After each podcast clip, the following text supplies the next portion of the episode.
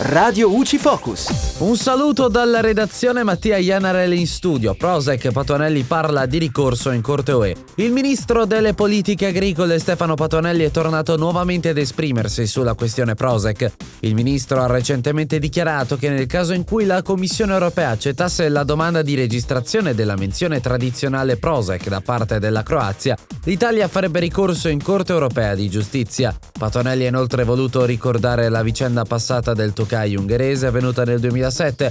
All'epoca infatti fu proprio l'Italia a dover cambiare il nome del proprio vitigno Tokai in Friulano, perché appunto uguale al vino ungherese Tokai. Adesso però l'Italia nella vicenda del Prozac detiene il ruolo opposto ed è determinata a difendere l'identità italiana del Prosecco messa a rischio dalla domanda di registrazione della Croazia. E dalla redazione è tutto, al prossimo aggiornamento. Radio UCI.